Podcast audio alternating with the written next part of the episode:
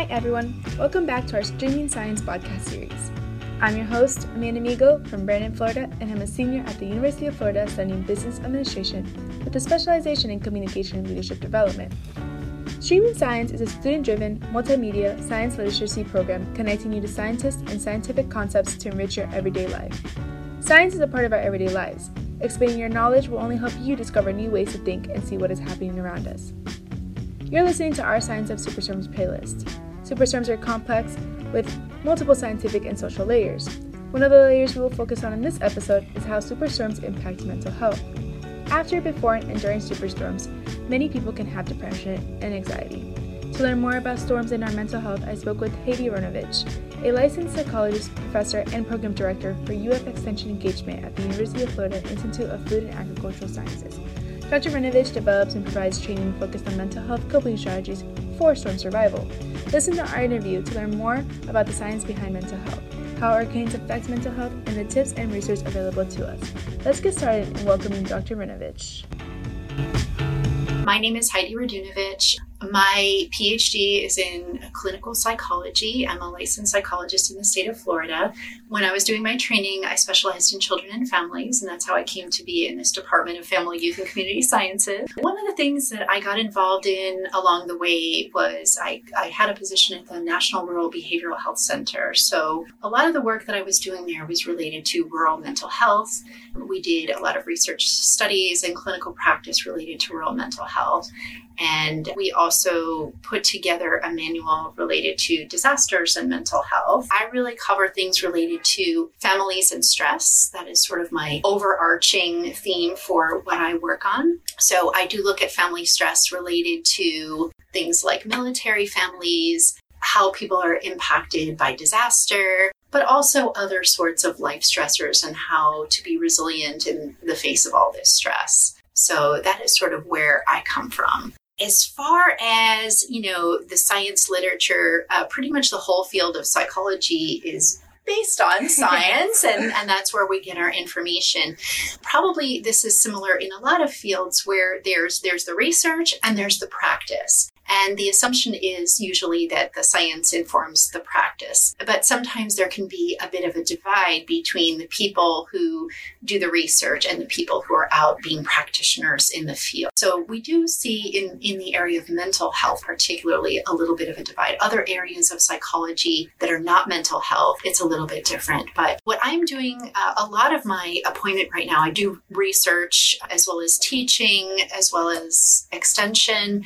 In my extension, work, what we're doing is we're taking research based information and we're sort of translating that into usable programs for out in the community. Okay. And so I'm kind of focused on how can we help build mental health out in communities and particularly rural areas where there's just less availability of resources. You mentioned that your handbook was kind of focused on on the recoveries of hurricanes in terms of mental health. It's really helping communities to understand how they can best prepare for the mental health issues that come about related to disaster. What to do prior, but also after disasters, give some good resources to give out in the community and educate people about what to expect. I think, you know, it's a stressor like any other going through a disaster. We here in Florida, we get a lot of hurricanes, but we also get all kinds of other disasters too, right? Yeah. It's not just hurricanes, but this covers all kinds like terrorism and, and other sorts of man-made disasters, other tornadoes, you know, all the different types of things. But giving people a sense of this is what's normal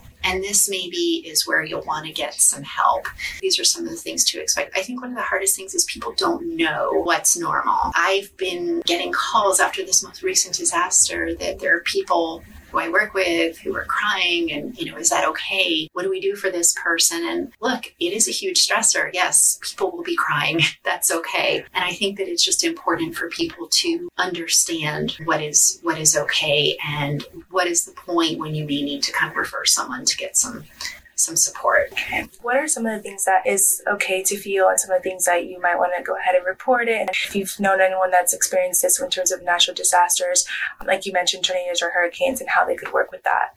I think that we expect, especially initially, that people are going to be experiencing high degrees of stress and reacting to it, having a stress reaction, whether it's crying or not sleeping well or being anxious and irritable. Those are all kinds of things that we would definitely expect. Where we get concerned is if it's many, many months later and people are still having these difficulties. The other thing that we're concerned about is when people are feeling suicidal and sometimes people become incredibly depressed and they kind of shut down. That's concerning. Or if they're talking about wanting to do harm to themselves, or I just, you know, I give up, I don't care, possibly neglecting children. Those are sort, sort of the times when, okay, they need some sort of intervention at this point. But just experiencing stress and being upset, it can be very uncomfortable for outside people to see this. Like, I want to help them, they're crying, this is very uncomfortable for me. But honestly, that is expected and it's okay. Okay.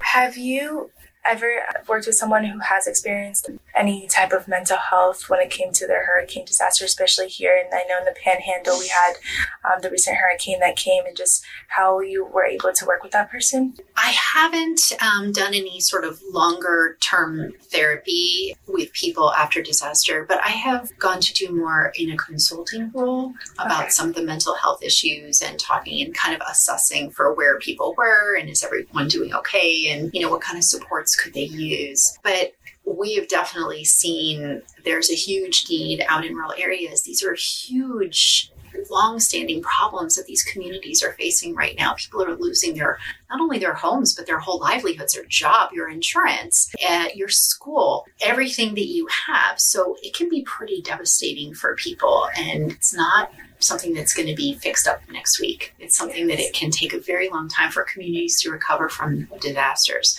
So it is definitely pretty intense. But hurricanes are so unique because you might be sitting there watching a hurricane coming, you're expecting the worst, and then it, it kind of avoids your area, or maybe you just get, you know, a little bit of wind damage and it's not too bad. But for other people, it can just completely devastate entire communities. We saw in the panhandle, entire like towns just yeah. wiped off the map. Okay, how do you recover from something like that? That's mm-hmm. huge. So I think it can have, you know, the more devastation there is, the more loss there is, the worse it is. And if people have had some pre existing problems already, your community was already suffering, or if you had a lot of other losses or problems in your life, and then a hurricane hits, it can be especially difficult. This can really add to your sort of burden as a human being trying to, to cope. So I think that it's very variable. You can go through a hurricane and don't have much damage and everything's fine, or you have some damage and you know you can have. I, I, think one of the things that we find a lot is that it's not just the event itself. Like okay, the hurricane came. It's the after. Mm-hmm. It's you know dealing with you know cleaning up and dealing with the insurance company and do you have to find somewhere else to live? Where are you going to live? How are you going to afford that? Especially if you're not you don't have a job anymore and you know you need medical care can you find a place to get medical care? Do you still have insurance if you lost your job? Um, so it's all those compounding problems. Maybe you have to move in with your in-laws and you hate your in-laws and that's very stressful. All these sorts of stressors can add up and it can make it extremely difficult for people to recover emotionally after a disaster like that. Something that i actually read about because I've done my research and I've seen where can someone be most affected when it comes to any natural disaster, and it's most of the times, like you said, the aftermath. Many times it could be that the mental health things we see, like depression and things like that, comes after the hurricane. So, is there any way we can prepare for that not to occur, or is it something that we should cope with it? It's more of not a let's prepare for it, let's learn how to work with it. Well, you can put boards on your windows or, you know, whatever it is to sort of try to prepare your home for a hurricane. It's a little bit harder to prepare yourself emotionally for something like this. I think if you're in good stead going in, you're going to have better prognosis, right? Like if you're otherwise go everything's going well in your life going in, it's probably better if you were going through a divorce or you had a big loss or you're coping with cancer, you know, you have all these other big things going in, you're already sort of emotionally taxed. But, you know, this is just it's kind of like saying, you know, prepare for a sudden accident. Like, whoa, I don't even know what's coming. Like yes. how do you how do you really prepare for something like this emotionally? I think the most important thing is just educating people about what they can do for themselves after the fact, when and how they can get some treatment if they need it, and also to reassure people that most folks who go through a hurricane or experience a disaster get through just fine. Even if they have stress reaction, most people can heal and they can get through it and they're okay and they're going to be fine in the long run. But it's okay if they are having some difficulty for a period of time.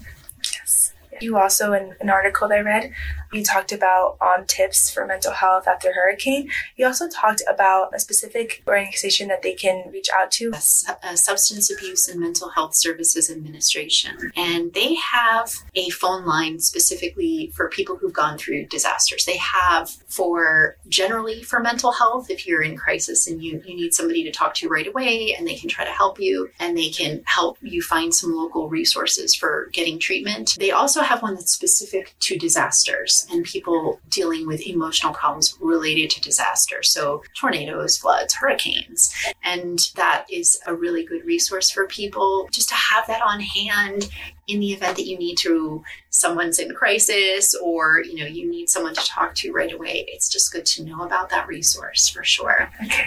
What advice could you personally give students when we're working with a community and working with um, different people even if it's ourselves or even if it's a friend or family or even us a professor? How could we kind of reach out to them and make sure that they're okay and they have everything they need after a natural disaster? I would say that most people could benefit from support, just some social support. Don't worry too much about using the right words. Don't worry too much about having all the answers. It's really helpful just to know someone's there to listen. And just being there for people sometimes can be enough knowing that you can send them if you feel like, oh my gosh, this is really kind of beyond what I am able to handle, knowing that there are some of these tip lines that you can go to. But a lot of people just just want an ear.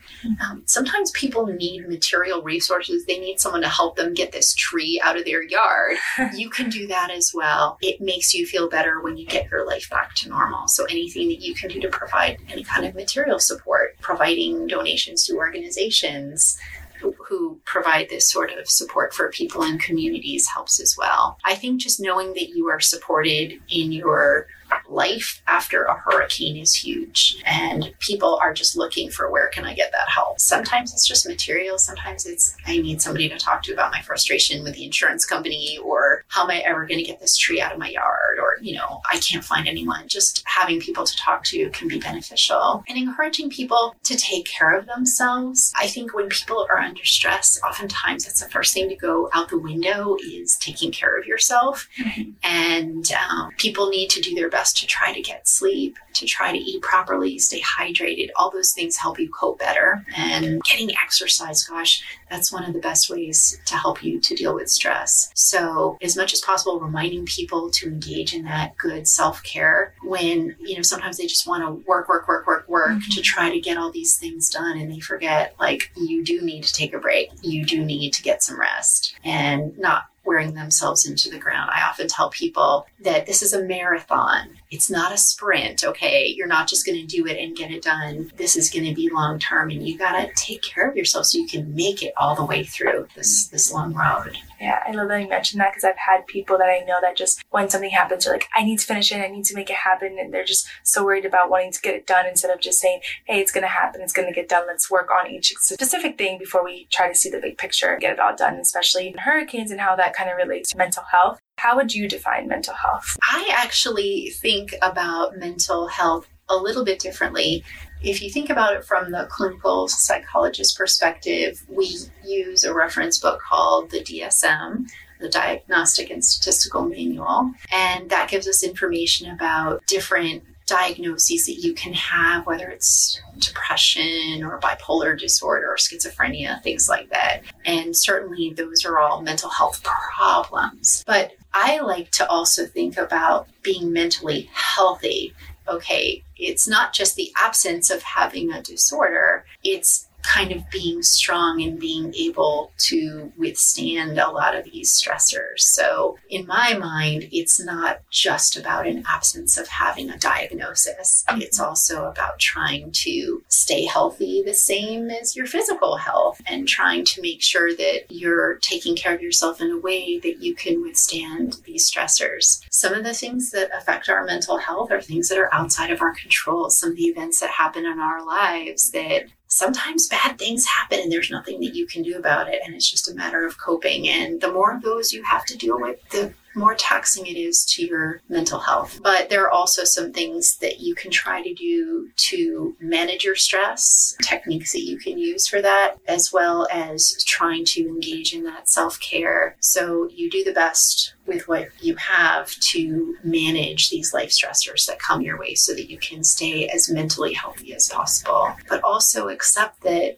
if you have an awful lot of things going on in your life, it's okay for you to have a diagnosis. It's okay for you to seek treatment. Sometimes you need to do that for yourself, and that's okay. It doesn't mean that you have somehow failed or, you know, just like you fall and break your leg. Nobody's going to judge you because you had an accident and you're hurt. And I think we shouldn't judge people because they have a diagnosis and they are, you know, depressed or, or have a bipolar disorder or other kinds of disorders. Sometimes that happens, and, you know, you just have to try to get get the treatment that you need so that you can get better. Is that something that you kind of go over in that handbook you talked about in the beginning that we can access? There's a free link to the PDF and it's offered through Public Health and Health Professions. You can access that for free. I will make sure to provide that link for our listeners today in the comment section below.